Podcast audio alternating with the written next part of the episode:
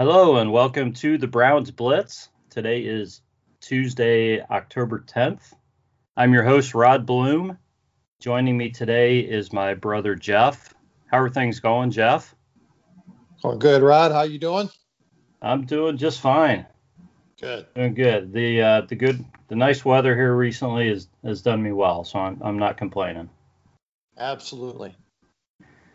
We have a guest with us, Brooks Hinton. Brooks, how are things going for you today? They're going good. Definitely enjoying that that summer weather in November. Yeah, and you're just you're just down the road from me, so uh, so uh, yeah, we got a little bit in common there. You're you're in, living in Cincinnati. I'm in Dayton. So um, so yeah, let's see. We got uh, before we kind of talk a little bit about you and and uh, your your fandom of the Browns. Let's talk about what we're drinking, guys, or what we had to drink earlier in some cases. Brooks, we like to let the guests go first. So tell us about the choice of beverage that you made for the show. Well, I thought since I was going to be representing the Browns fans uh, from Cincinnati, uh, I got a Rhinegeist. Uh, you know, they're known mostly for the and the Cheetah, which is the lager, and I wanted to get something a bit strange to try, and uh, kind of forgot about till last minute. And so the third most one I usually see is this Bubbles. It's in like a salmon pink uh, uh, can. It's a rose ale, so definitely a more uh, like I don't know. I would say like a a fruity, definitely a fruity beer for sure. It says it's with apple, peach, and cranberry. And uh, you know, I'm not a huge beer drinker. I like more fruity mixed drinks. You know, just the way I like to to roll. And so it's actually not that bad. Good. I've seen that one. I haven't tried it yet. I just I don't know the maybe the name or the rose. I always think it's like some kind of like you know kind of a a beer wine mixture. I've never read what it actually was.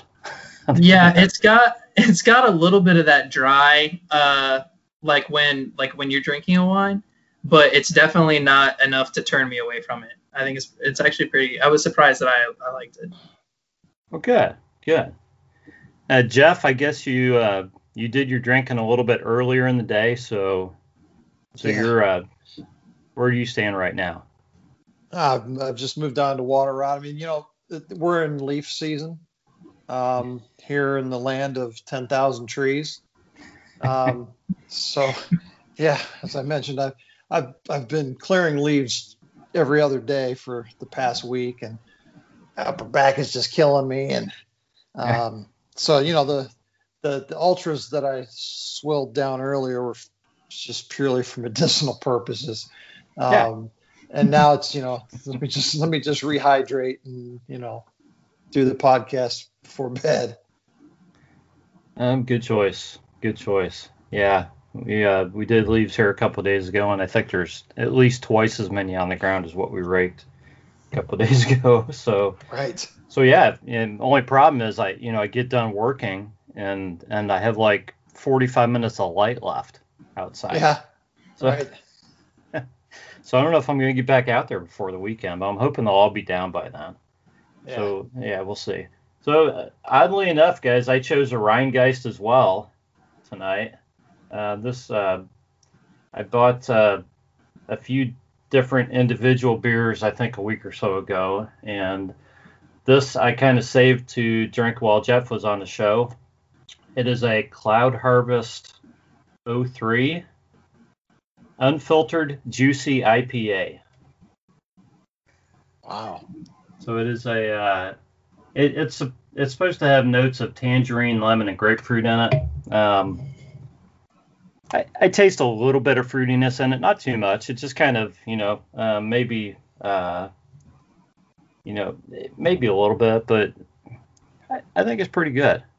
So um, I won't I won't keep telling the same story over and over, but you know I've, I've been drinking um, more IPAs, and you know I I I think I I think I like to taste more and more. So um, I think this is a good one. That's um I think it's like 6.5 percent, so it, it's right in that ballpark. So, anyways, guys, let's uh, let's um, let's move on.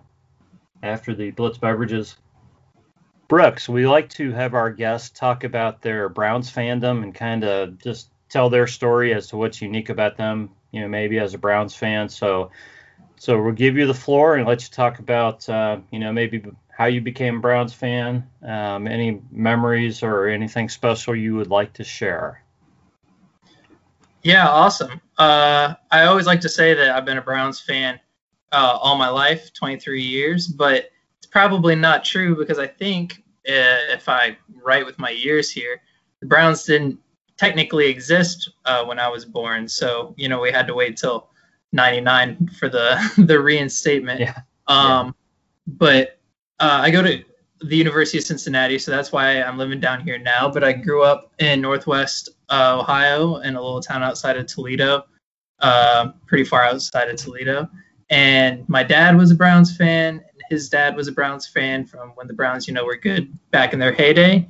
And you know, I just grew up watching it uh, with my dad, and I think that's really a great story for everybody that you know looks up to uh, their father the way you know I do. He we had a great relationship, and uh, so now whenever I hear that Sunday that Sunday music makes me think of him. Uh, but in middle school, you know, high school, the Browns weren't that great, and I was playing a lot of sports. I was pretty busy, uh, so you know I would say I was a casual fan. Uh, I remember being a kid and really liking Tim Couch, but not really knowing very many other players on the team. And then uh, I went off to college, and I don't know what it was, but reason that 0 16 year was the year that I really started to to follow the Browns a lot. Which I don't know if that's just bad luck or, or uh, I, I don't know what you want to call that, but um, but then I really started getting into you know knowing the names of you know all the coaches beside the head coach, you know the li- the linemen, all the defensive players who we were drafting, scouting, stuff like that.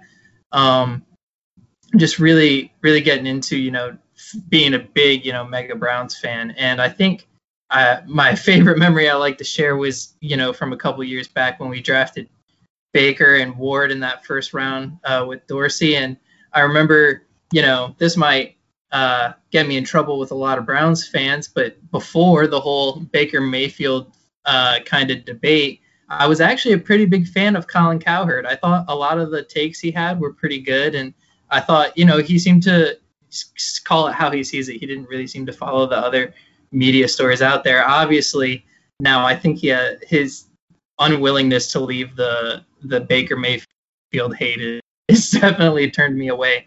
But I remember really going uh, like thinking about who who should the Browns draft this year. You know, we got the first pick, we got the fourth pick, and at this point, after the Browns losing all my life, I was like, I really just wanted to take the safe pick. I really was feeling more Darnold than Baker, but you know, I was trusting in Dorsey because I really liked his go trade and win now kind of mentality, you know, with Landry and Hyde and uh, Tyrod Taylor and all that. And uh, so then they drafted Baker. I wasn't that upset, but you know, I was a little upset. But then when it got around to the the fourth pick, they took Ward uh, over. I thought that they would take Chubb, the lineman that went to Denver. I can't Bradley remember Chubb. correctly if they took uh, Chubb before us or not. But I just remember that when they called Ward, I hadn't done enough research to have really like had his name like ingrained in my mind. I didn't know that he was such a top corner. And so I was really disappointed.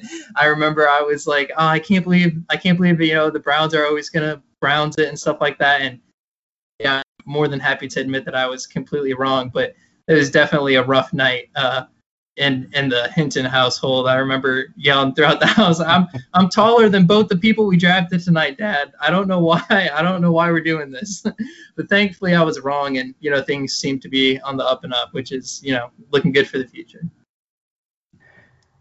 It was a rough night. Um, yeah, I mean, I I was watching that draft with a group of Browns backers, and you could have heard a pin drop. Really, I think in that throughout, you know, picks one through four uh, and then the room kind of the room just emptied emptied out slowly.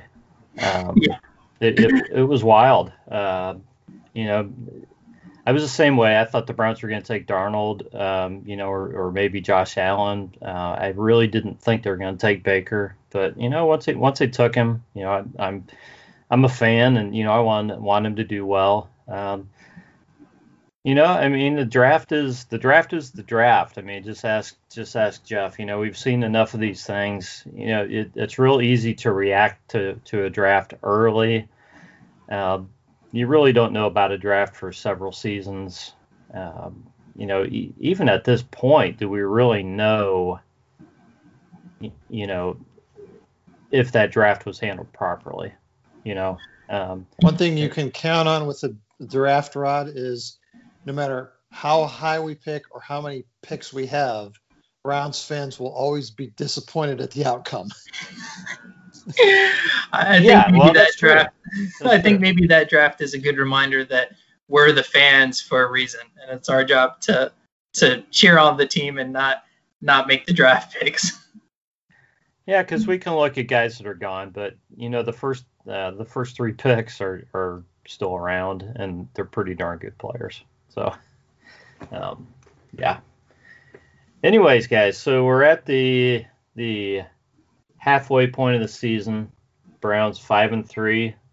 Uh, it's still you know a pretty good record, right? So uh, we got uh, eight games left, and I guess uh, I guess we can start just by maybe looking at the first game, and then we'll then we'll uh, take a look at the rest of the schedule. So the Browns Browns face uh, the Texans at home.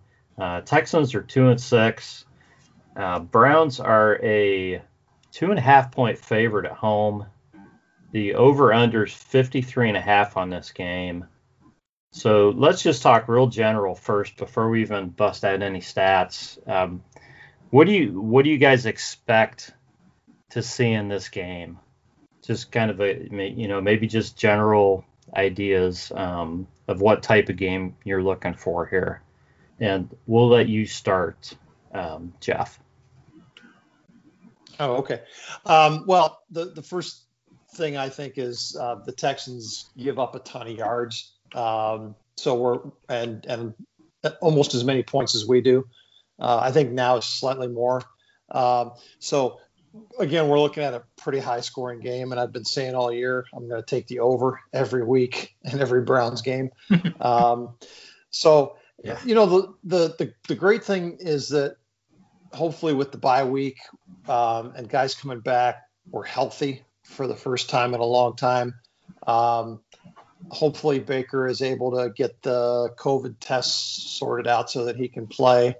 Um, but any either way you look at it, I think this is going to be a game of um, a lot of yards, a lot of points. Again, of course, I you know I thought that would happen with the Raiders, but, but um, my first guess is it's going to be probably a pretty high scoring game. The weather's going to be more conducive to passing, um, and you know hopefully we can out we can outshoot them again.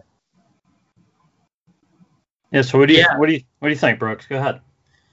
Yeah, I definitely. I mean, overs have been great all around the league, let alone you know in all the Browns games. So definitely a good bet there. Yeah. The Texans are such a weird team this year. You know, with the whole off-season Bill O'Brien, you know, drama, trading away Hopkins and stuff like that, and and then watching their games, you know, I, I just pulled up their schedule and I'm seeing here, you know, their their win loss total isn't great, but I mean they've got the Titans to overtime, they've got the Steelers down by a touchdown. I mean the Steelers obviously proved this last week that they're not exactly the team we the Browns made them look like, but I so you know you can't discount Deshaun Watson and the offense, but I really think this game's gonna have to be about Kevin Stefanski saying we got the best running back arguably in the league back. We've got our line back at full force.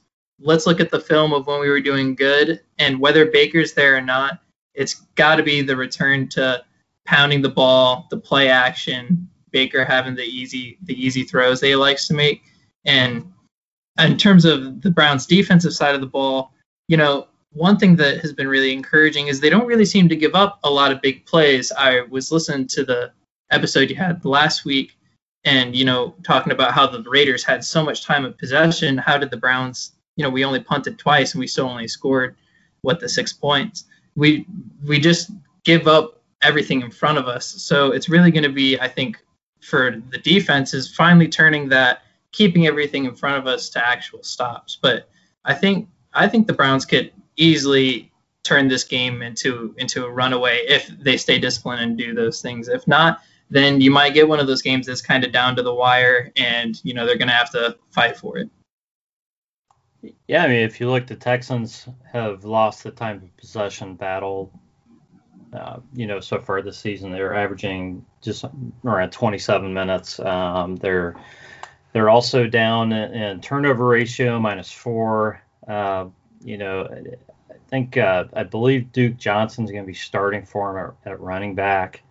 Uh, so they're you know they're they're down there. Um, wide receiver, I mean Will Fuller's tough, guys, but um, you know he's doing a lot of it you know by himself. Um, Deshaun Watson's numbers are good though. You know, I mean he he's he's a good player, uh, very good. You know, and I was just looking at his numbers, and his numbers are are uh, are actually similar to Baker's numbers. I mean, but better. Um, I think he's what 17 and five, and Baker's you know like 15 and seven, uh, something like that.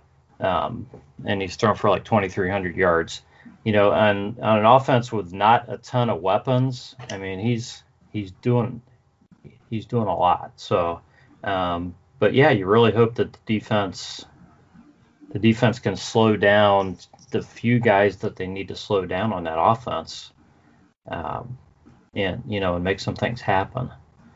So, here's the question then. Um, Nick Chubb from all accounts, looks really good. What do you guys expect to see from him on Sunday?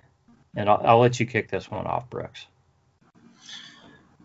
Well, I think it's going to really depend on, you know, are they going to have him on some kind of pitch count? Or, you know, are they going to yeah. have him limited? How, you know, you've just gone off of, uh, I don't, I think four games, five games of, you know, Kareem Hunt being your main ball carrier. So, you know, the whole debate before the season was how are you going to balance the two? And I think it comes back, you know, to that fundamentally. First, are, are you going to try and lean, Chubb back into the offense or is he going to be 100% right away? I think no matter what, you're going to see, yeah, Kareem Hunt's a really good back, but once you see those first couple plays, if Chubb is pretty much up to speed, it's still going to be the wow, like he he just is hard to tackle and he is always moving forward. Kind of really what Josh Jacobs did for the Raiders last week. I always felt whenever we were hitting Jacobs, it was another three or four yards, and then those runs of two or three yards were five to seven. Right. And I think that's what yeah. Chubb does so good, so, or so well. So. Yeah, what what do you think, Jeff? You expect him to be on some kind of leash on Sunday? Yeah, I think so. I mean, I, I would be surprised if he gets more than 10 or 12 carries. Um, just trying to work him back into the offense. And there's, you know, there's so many weapons as we've discussed on this team that there's no need to to burden Nick Chubb in his first game back. Um, so yeah, I think I'd, I'd, ease him back in. Um, great change of pace, um, you know, versus what we've been doing the last few weeks, um, but not, you know, not dump the offense on his shoulders it doesn't matter how the game's going for you as far as how much you involve him or no? Or are you just doing it to to be careful with him? I, no, I don't think it matters how the game is going. Again, I think we've got enough guys that can execute our game plan without having to build a game plan around Nick Chubb and his first game back. And I would I would think that coming off a knee injury, it's more important to um, build him back up um, without risking further injury. So in this first game, I, I wouldn't I wouldn't put too much on his shoulders. Do you do you agree with that, Brooks? Are you looking in that same area, 12, 12 carries, or what do you think? Yeah, I'm not sure numerically what you know. I'm not very good at knowing guessing that, but I 100% agree. You know, if you're gonna have one of the best running backs in the league, you know, for the future, and you know, everything about Chubb's personality makes me think that he would probably like to be with the Browns long term. You're you're not looking at a season where you're in your first head coaching year and everything's kind of starting to come together. Next year's really going to be the huge year where you expect them to be one of the more top teams in the NFL. To mm-hmm. risk something in a in a game when you you have a good record and this team isn't at the top of the league, two and five or whatever the Texans are. So I, I 100% agree. Definitely would make more sense to me to have him on that that 12 to 15 carries area.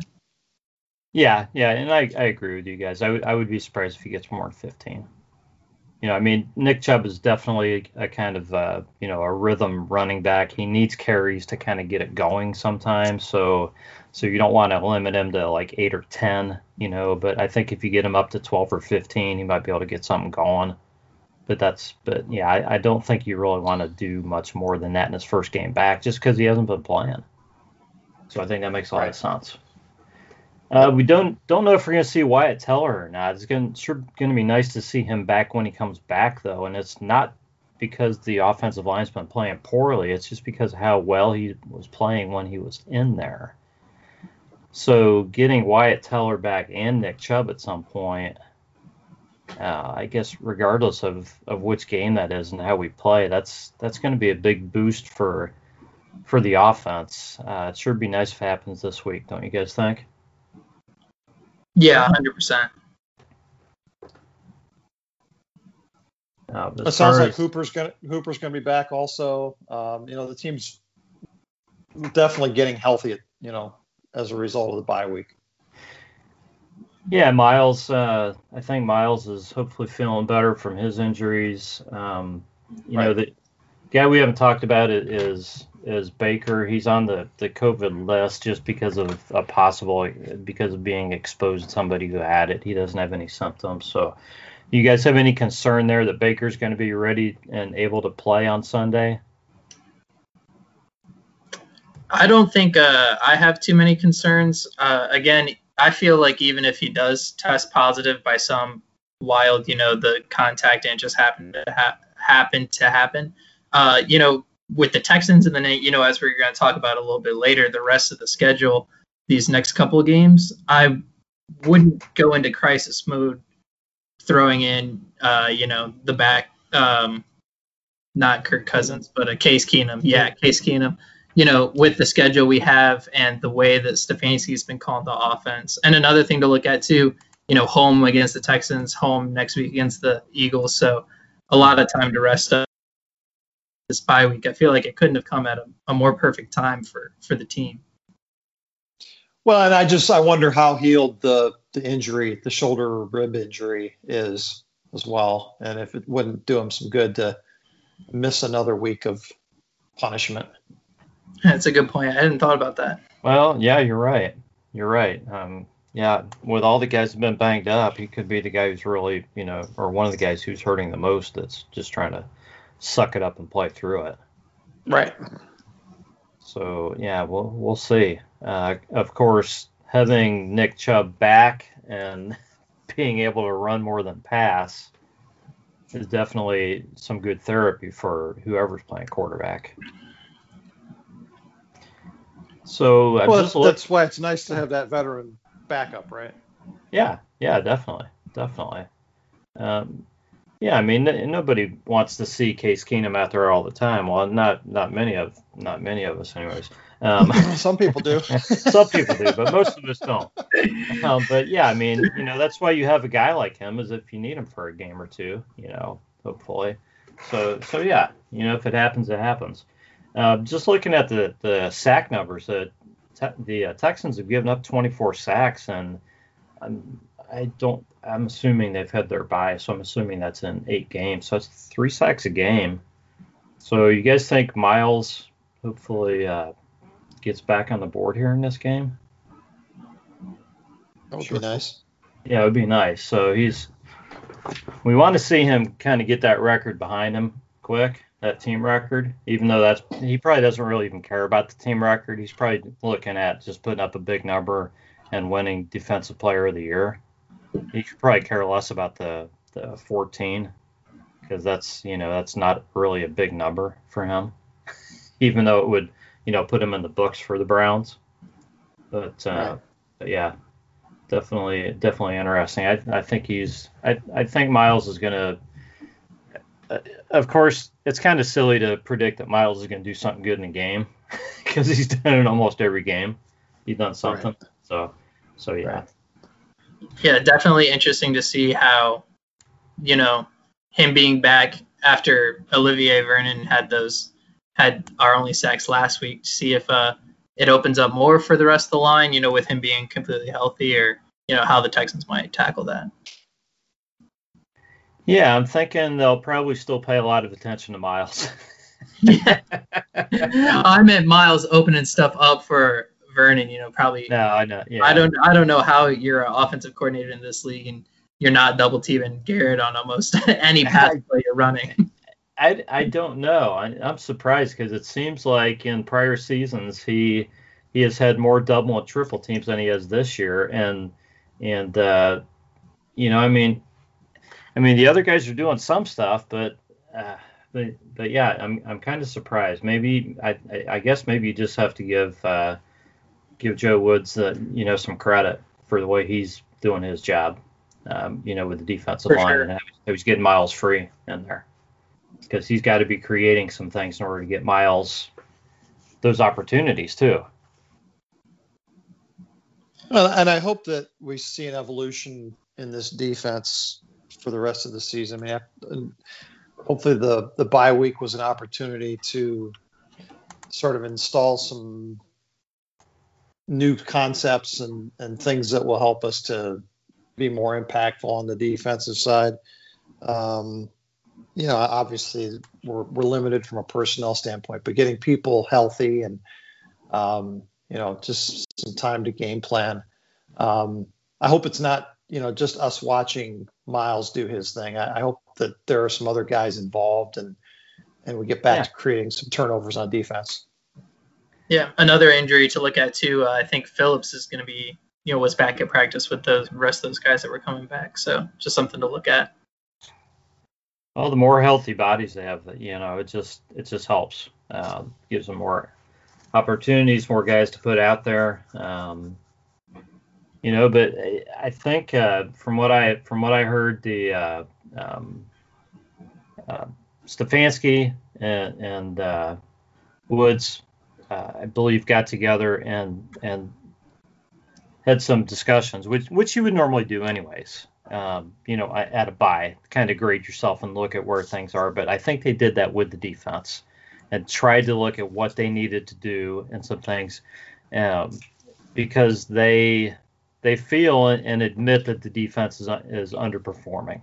So so we'll see. We'll see. Um, we'll see what they found. Um, and like you said, Jeff, hopefully they find some answers because yeah, you can't you can't rely on two guys. You can't you know, and it's not that the other guys aren't trying.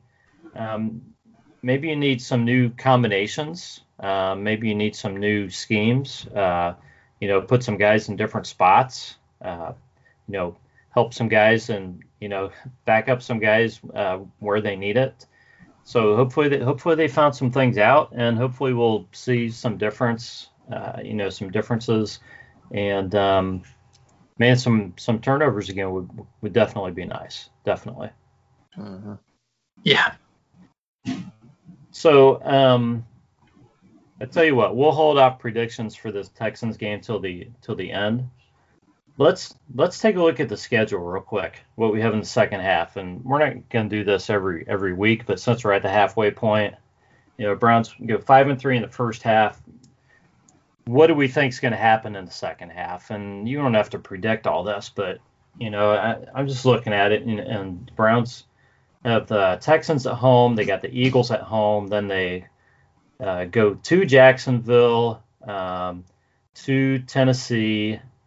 Then they host uh, Ravens on a Monday night. Then they go to the, to the Giants and Jets, same place, I guess. And then uh, then they host the Steelers in the obligatory season finale. Uh, just happens to be in Cleveland this year somehow. Um, so you know, just going through this, I mean, there are there are three games against teams with winning records. You know, I, uh, Steelers, Ravens, and, and Titans. And I mean, the, they're good teams. Uh, Titans have kind of been a little up and down. You know, they have not looked they have not looked like the the team that killed everybody, you know, for at least a period of time in the playoffs last year every single week. But man, they're they're a tough team when they're rolling. I'll say that. Um, so beyond those three teams, I think, you know, uh, um, Brooks was talking about the the, the Texans. You know, they they've had they've been in some games, um, played pretty tough. I think you have to admit that the Eagles are probably better than three, four, and one. Um, took some early losses. They had a lot of guys out. They're getting healthier. They're also a first place team um, playing for something. And other than that, you know, I think, uh, you know, you have to expect that the Browns can beat the Jaguars, Giants, and Jets. If they can't beat those three teams, then then you know then then we're really not trying for the playoffs this year. Let's put it that way. So how how do you guys see the rest of the schedule? And Brooks, I'm going to let you go first.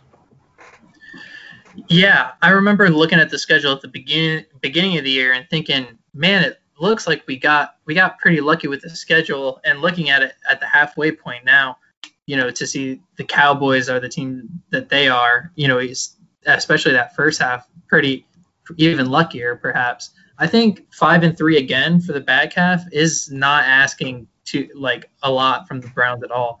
I think if you you win the games you expect them to win uh, against, like you said, uh, both New York teams, and Jacksonville, and then I think even though the Eagles and the Texans are maybe a little bit better than their record, although I'm not any anywhere near believer in Wentz, um, I think you are the better team. So if you win the games you're expected to win and you lose the games you say, well, we haven't been able to play necessarily the greatest in the big game moments, you drop those. I think looking at 10 and 6 is definitely not unrealistic at all. I think uh, it'll it'll be nice for the Browns to have uh, the games against their divisional opponents that they lost in the first half, the Ravens and the Steelers at home. I think it'll help them out.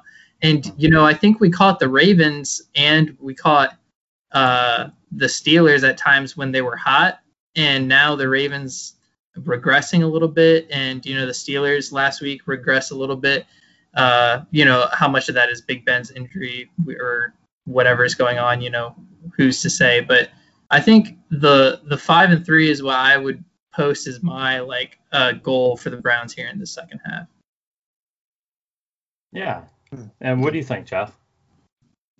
Well, I think every year you you win games or a game, you win a game you're supposed to lose, and you lose a game you're supposed to win. Um, maybe losing to the Raiders was the game we were supposed to win. I think there's probably a game in the second half of the schedule that everybody kind of is looking at as a loss that we're probably going to win. Um, that may be the Ravens at home. Um, that may be the last game against the Steelers, just depending on what's on the line at that point, and you know mm-hmm. who the Steelers rest. Um, you know, I, I, think the the the three, four to five win range is going to be determined based on how they do against the Texans and the Eagles. Um, these are two games that that we should be competitive in. Um, if we win them both, I think there's a great chance that we end up with 10 wins on the season. Um, if we split, we're probably looking at nine wins on the season. Um, if something absolutely terrible happens and we only win three of our last eight games, um, and they're, you know, even if they're against these really crappy teams, um, I still look at eight and eight as something for us to build on going into next year yes, it would be disappointing. We'd be outside the playoffs. Um, but as long as we're competitive in these last eight games, and it looks like we're we're building something here, um, I wouldn't I wouldn't be super disappointed um, at missing the playoffs this year. Yeah, I, I agree with you. I think um, you know way back before the season started, I was hoping for eight and eight, nine and seven, you know, somewhere in that range, and growth. And the thing that changed a lot of this is the fact that the team started winning, you know, in, in week two, and I don't think, right. regardless of who they were playing, I don't think, um, at least I didn't expect them to be ready to win at that point, just because of uh, the way the offseason went. Right. Uh, that took a lot of pressure off of the back half of the season. Yeah, yeah. So so they won early. So now yeah, I mean, it, it just depends. Um, we haven't seen complete consistency from this offense yet. So it, it depends how the offense looks. And the defense, if the defense can get back to playing the way it was, you know, the way it played um, more in weeks, what, two through two through six, say, uh, when they were creating turnovers, then then yeah, I, I could see the Browns winning, you know, f- you know, five, maybe even six of these games if they're really rolling. But but yeah, there's a there's a good chance they only, that they only win three or four of them too, because you eh, you're going to have to play against the Texans. You're going to have to play against the Eagles. Um, you know, uh, Jaguars have been in games, and and you know, I, I think a lot of people looked at this Texans, Eagles, Jags, you know, run uh, Titans that the Browns were going to go three and one in this, and it was going to be easy. And it's like, yeah, you know, not so much. Um, well, yeah, the, the the book is out on on our defense. Um, I think the the Raiders showed the formula. Um, so it goes back to what I said about you know can they adapt, can they evolve, um, yeah. to be able to respond, you know, to those those types of game plans. Right. If if the Raiders can do that, I mean, what what's uh what are the Titans going to do against the Browns right. running the ball? You know, run for 300 yards. Ugly, yeah, that could be an ugly game quick. So, um, so yeah, but no, if the Browns can beat the you know the Texans, uh, if they can split Texans Eagles and beat the Jags, then you know beat the Giants and Jets, you know that's four wins. That that's nine and you never know. Maybe maybe they can steal in against the the Steelers, Ravens, or Titans. Yeah, it, it could yep. happen. It could definitely yep. happen. So so yeah, but eight, nine, or ten wins, I you know I'm happy. I'm happy. Yep.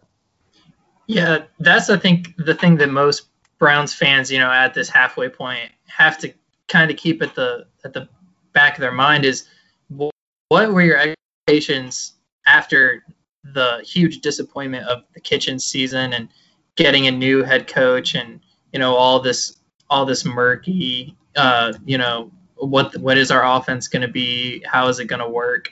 To then you were winning against the Cowboys who at the time you know we thought were a better team than they are and the Colts and you're sitting at 4 and 1 and thinking oh now now we, we should only lose 3 games the rest of the year you know you have to remember those expectations you had at the beginning of the season and say, hey, if we're pushing for a playoff spot by the end, that's for a first year head coach and you know Baker under his third or fourth head coach in the NFL. That's a, a good season for sure.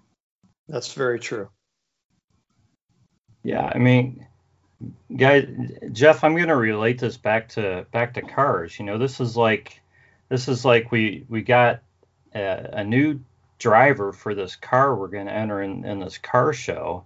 And and we put some nice wheels on it and we we've got a nice engine in it. And you know and we've kind of got the body together but we haven't painted it or bought a new convertible top for it. And you know and and some people are expecting us to win the car show right but it's only half done yeah you know i mean they they built the offense it was understood that that the defense is coming okay the defense has some pieces, but the defense is going to be addressed this coming off season. And hopefully. I, well, I mean that's I mean that's that's kind of what we've been led to believe. You know, uh, the I, I would expect the, the draft and, and free agency to lean more toward the defense this coming season. Right. We need and, a lot though. yeah, and you have to remember you're getting Delpit back at the start of next season too. Yeah, yeah. A guarantee, but another piece you know, hopefully, yeah, hopefully he's he's after Achilles surgery. Hopefully, he's the player that you thought he was. So yeah, there, there's a lot of question marks still on the defense, and, and to your point, Rod, it's going to take time to address all those needs on the defensive side of the ball. Yeah, yeah. So, um, but I mean, you guys are right on target. Uh, you, you, you, look at the growth. Um, you, you see, you see progress. You see a, a, a decent record. You know, I mean, if the Browns win, if the Browns win ten games this season, that would be that would be incredible. I mean, what a turnaround that would be. You know, if and if they win eight or nine, you're seeing tremendous progress.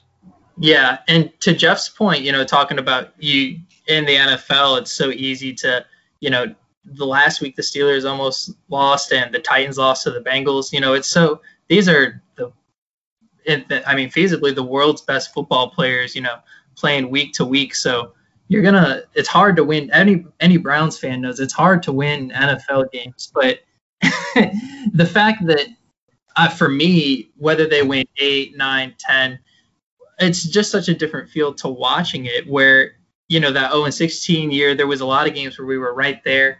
You know, we lost by maybe just a touchdown, but you know, watch, I'll say something and it'll happen next week. But you know, we haven't dropped the punt. We haven't, you know, sure we had the fumble by uh, Bryant at the beginning of last game, but the you know Baker makes some errant throws, but everybody makes errant throws. So just to be able to go into games and feel confident about the play calling and say, you know, I feel like those things that happen that you would consider unlucky are because you're a bad team. And now to have a team like you said, you know, in the process to becoming one of those top teams, it's just a such a different experience to watch. And whether however many games we end up winning, it's it's a new Browns. I can't I can't live with this narrative anymore that we're just going to be the bottom of the league. It doesn't seem like that plausible to me anymore. Well, that's a big step.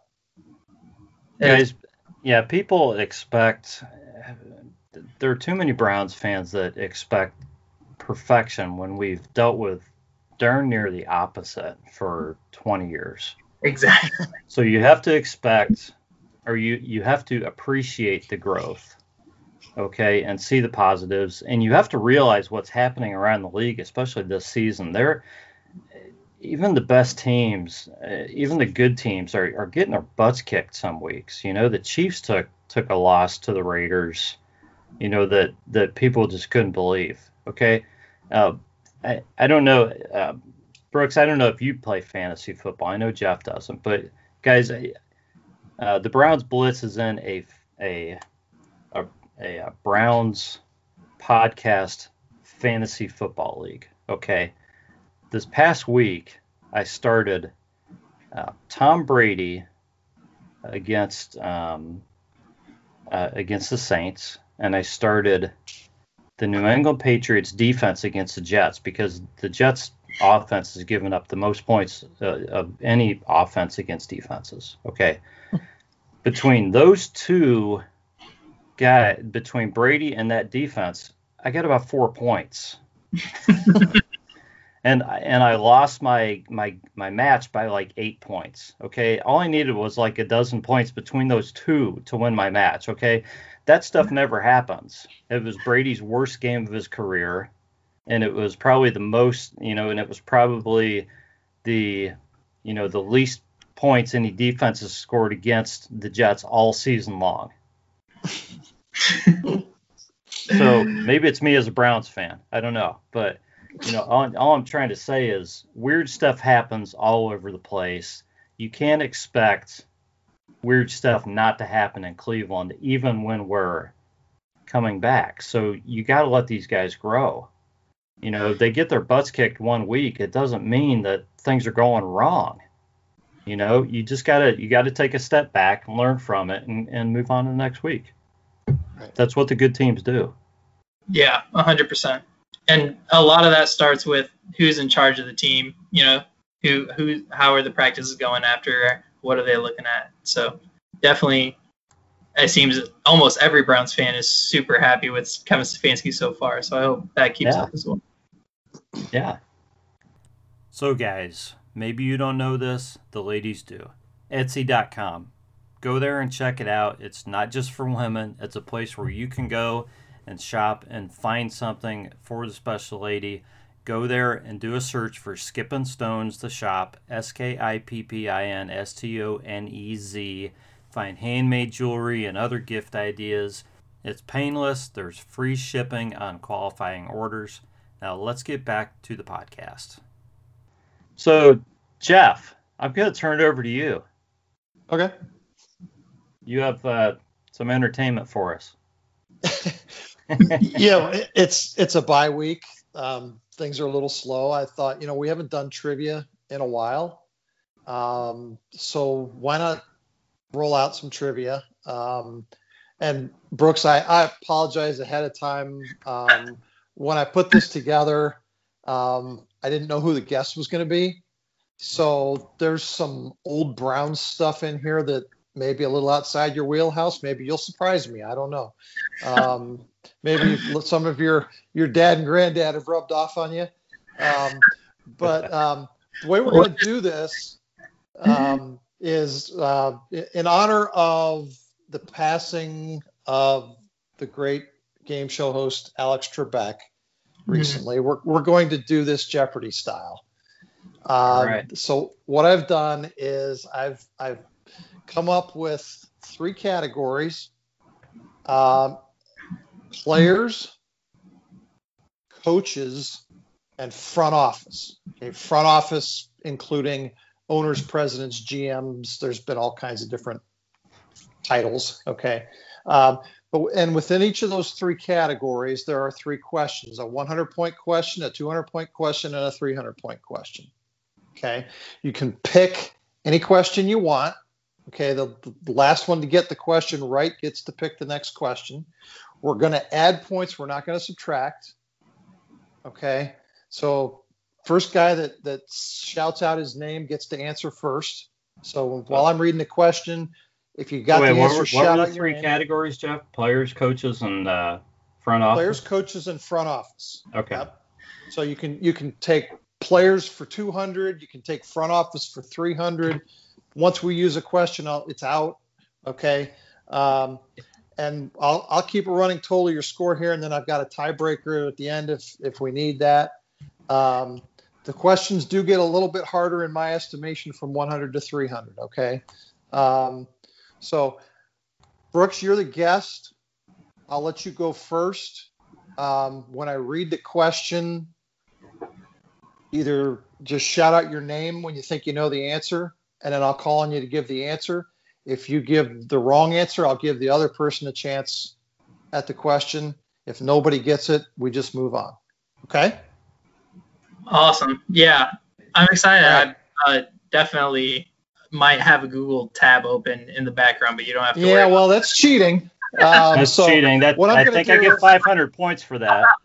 What I'm going to do is I'm going to count. I'm going to count down in my head. Uh, five, four, three, two, one. If you don't give me an answer, I'm going to buzz you.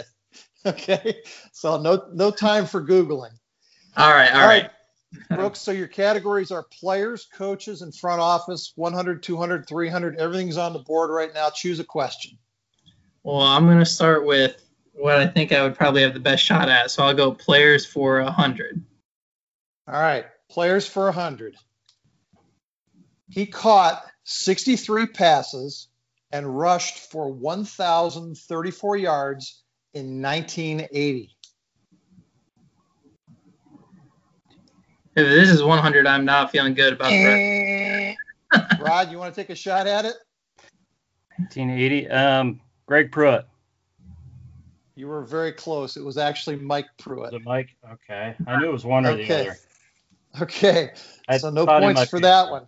Darn. All right. And that was the 100. Um, Darn it. That was the 100. Okay. These might be too hard. yeah. All right. Um, Brooks, we're going to let you choose again. Oh, well, let's go over to coaches for 100.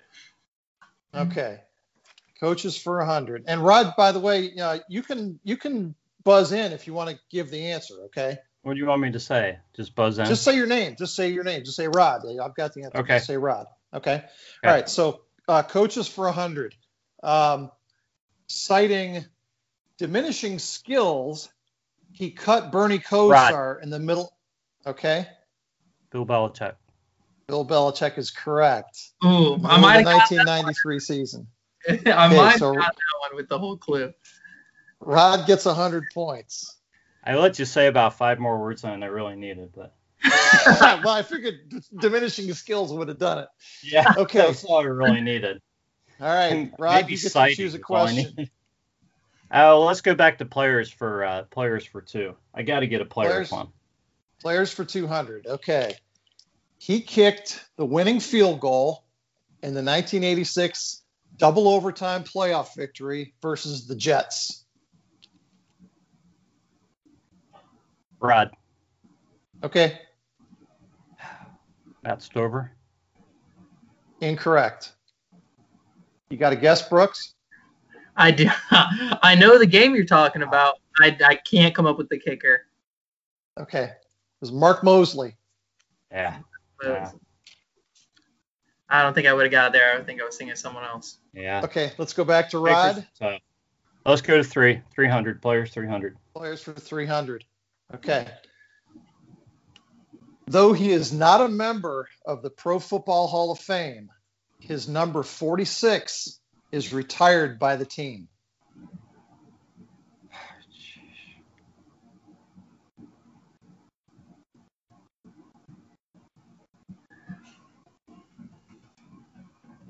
Time.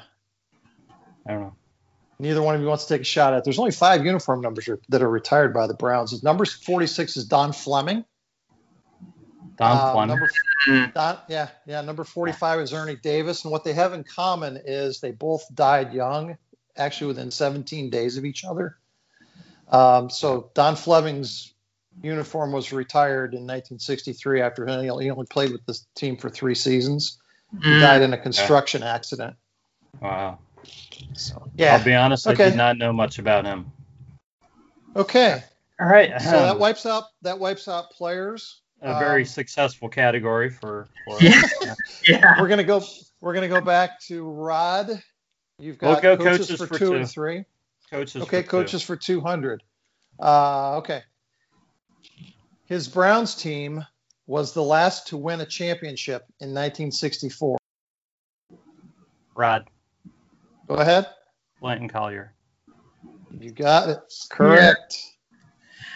See, for me, I'm recognizing all the names, but I not Like I not said, exactly my forte.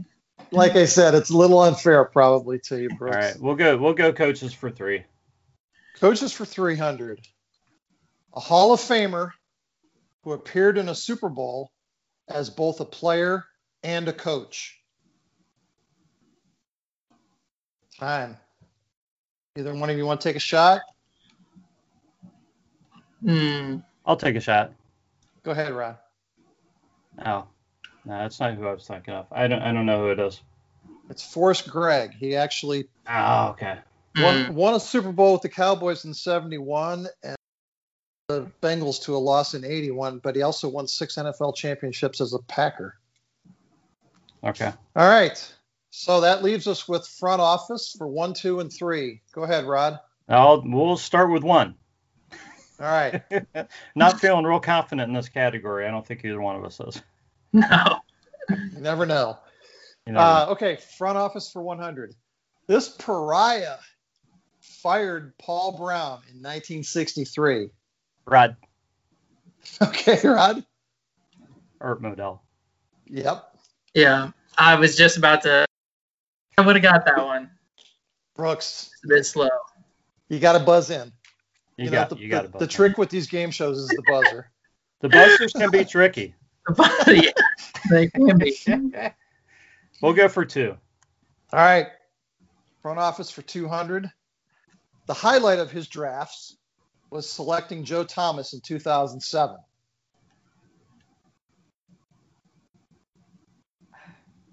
Brooks. Go ahead, Brooks. In 2007. I'll try Sashi Brown. I don't think it's right. I think it's too early for him, but I had to No, guess. That's that's not correct. Yeah. Got, I- got a guess, Rod? Um, Phil Savage. Correct. Hmm. Brooks, you could have made it close with that one. Yeah. Okay, Rod. Last I just had last I had to question. say something. last question, and there's no daily double. well, what the hell? Let's make this a daily double. Um, Yeah. Front office for 300. With Paul Brown, he founded the team in 1945.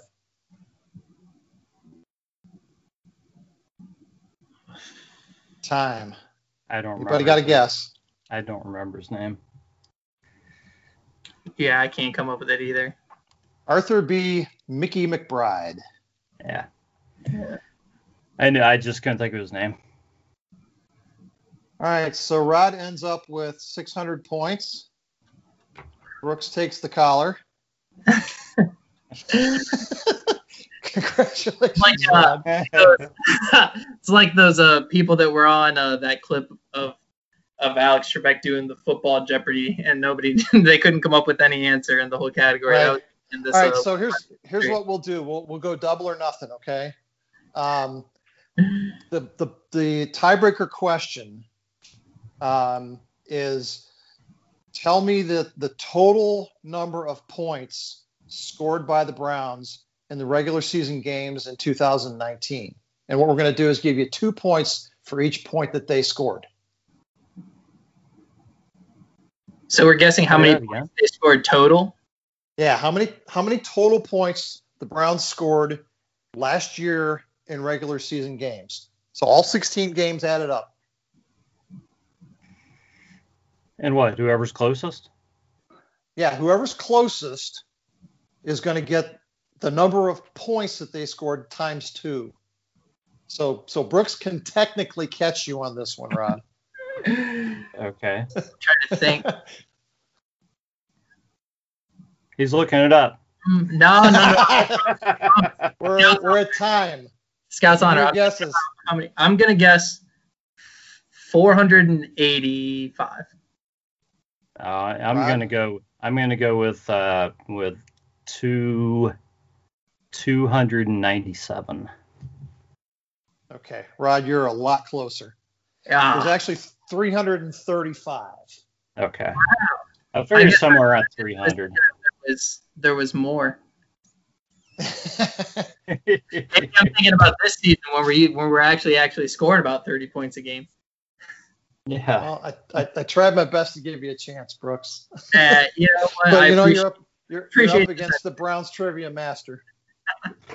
Well, I didn't really prove that tonight. I can tell you that much, Jeff. I missed some. I missed some questions I should have gotten as a master, but um, anyways, it, that was that was fun. Uh, good job putting that together, Jeff, and and uh, Brooks. Nice job of of competing. Hey, anything to honor Alex Trebek. That's right. Right. That's right. So, uh, you know, guys, let's uh, let's throw out some predictions for the Texans game. Whatever you guys want to predict, score um, and or individual performances for the game. And Brooks, as the guest, we're going to let you go first here too. Yeah, so I would say the Texans' strength, I feel like on defense is their defensive line, and uh, by all accounts, even without Wyatt Teller, the, you know the sack numbers and stuff on the Browns have been pretty good this year. So I think offensively, I'm gonna expect them to put up you know in the 30s again. Every game that they've won, they've scored 30 or more. So I'll say around 35. That's about what they put up on the Bengals and Washington and them. Uh, Texans, I think will definitely have some issue. Definitely give up some plays to Watson and uh, you know that that offense that they got going. So I'll end on 35-24. 35-24. Okay. What do you think, Jeff? Well, that's pretty close. I, I had written down 34-21. Um, that gets us to 55 and the over under, what did you say, it was 53 and a half or something? Yeah, Um, 53 and a half. Yeah, so I, I think, um, you know, I, I, again, I whiffed, you know, against the Raiders thinking that that was going to be our high scoring game. Well, um, weather, weather too. But I think, yeah, I think in, in better weather conditions, um, this this actually should be perfect weather conditions for for football.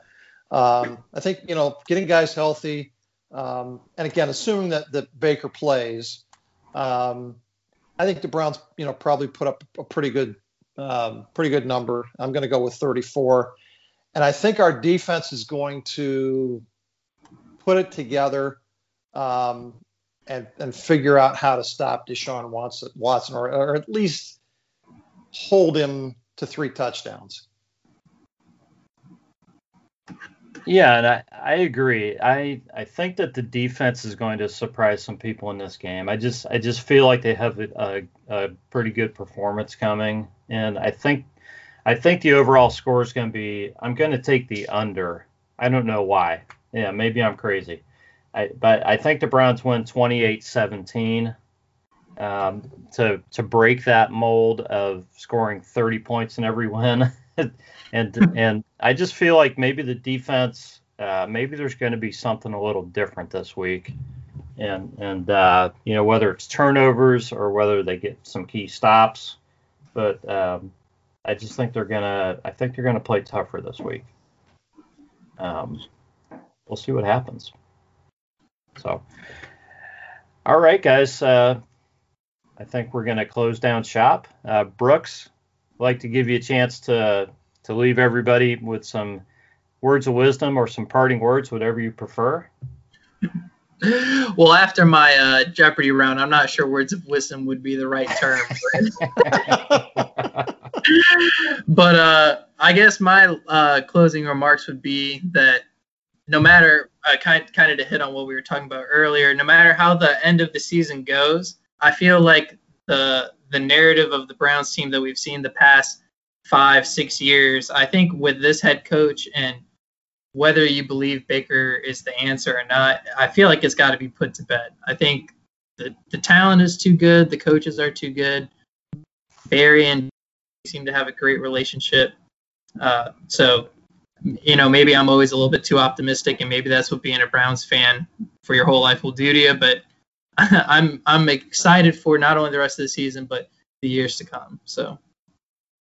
Well, it's not what it does to most people, but I'm glad it does it to you because you know it's kind of it's kind of done that to me a little bit too, or or maybe it's just the kind of people we are. I don't know.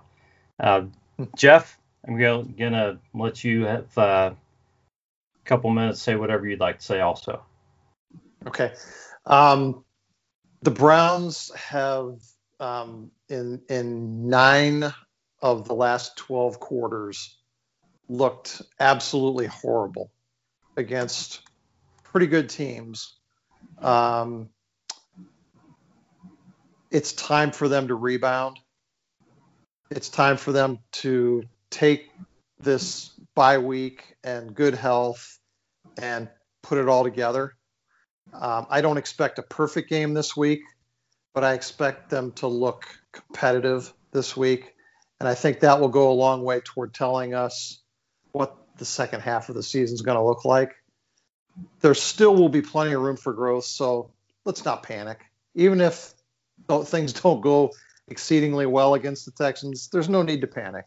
As we said, they're, they're still going to have a good record this year, um, and they will have grown. So, hey, let's sit back and enjoy the second half of the season, and, and hopefully we look back and say, yep, they exceeded our expectations this year. That's right. You guys can follow Jeff at Disposer Guru. Follow me at CleRodB, and you can follow our guest Brooks Hinton at Brooks H under 10. This has been the Browns Blitz, and we will catch you next time.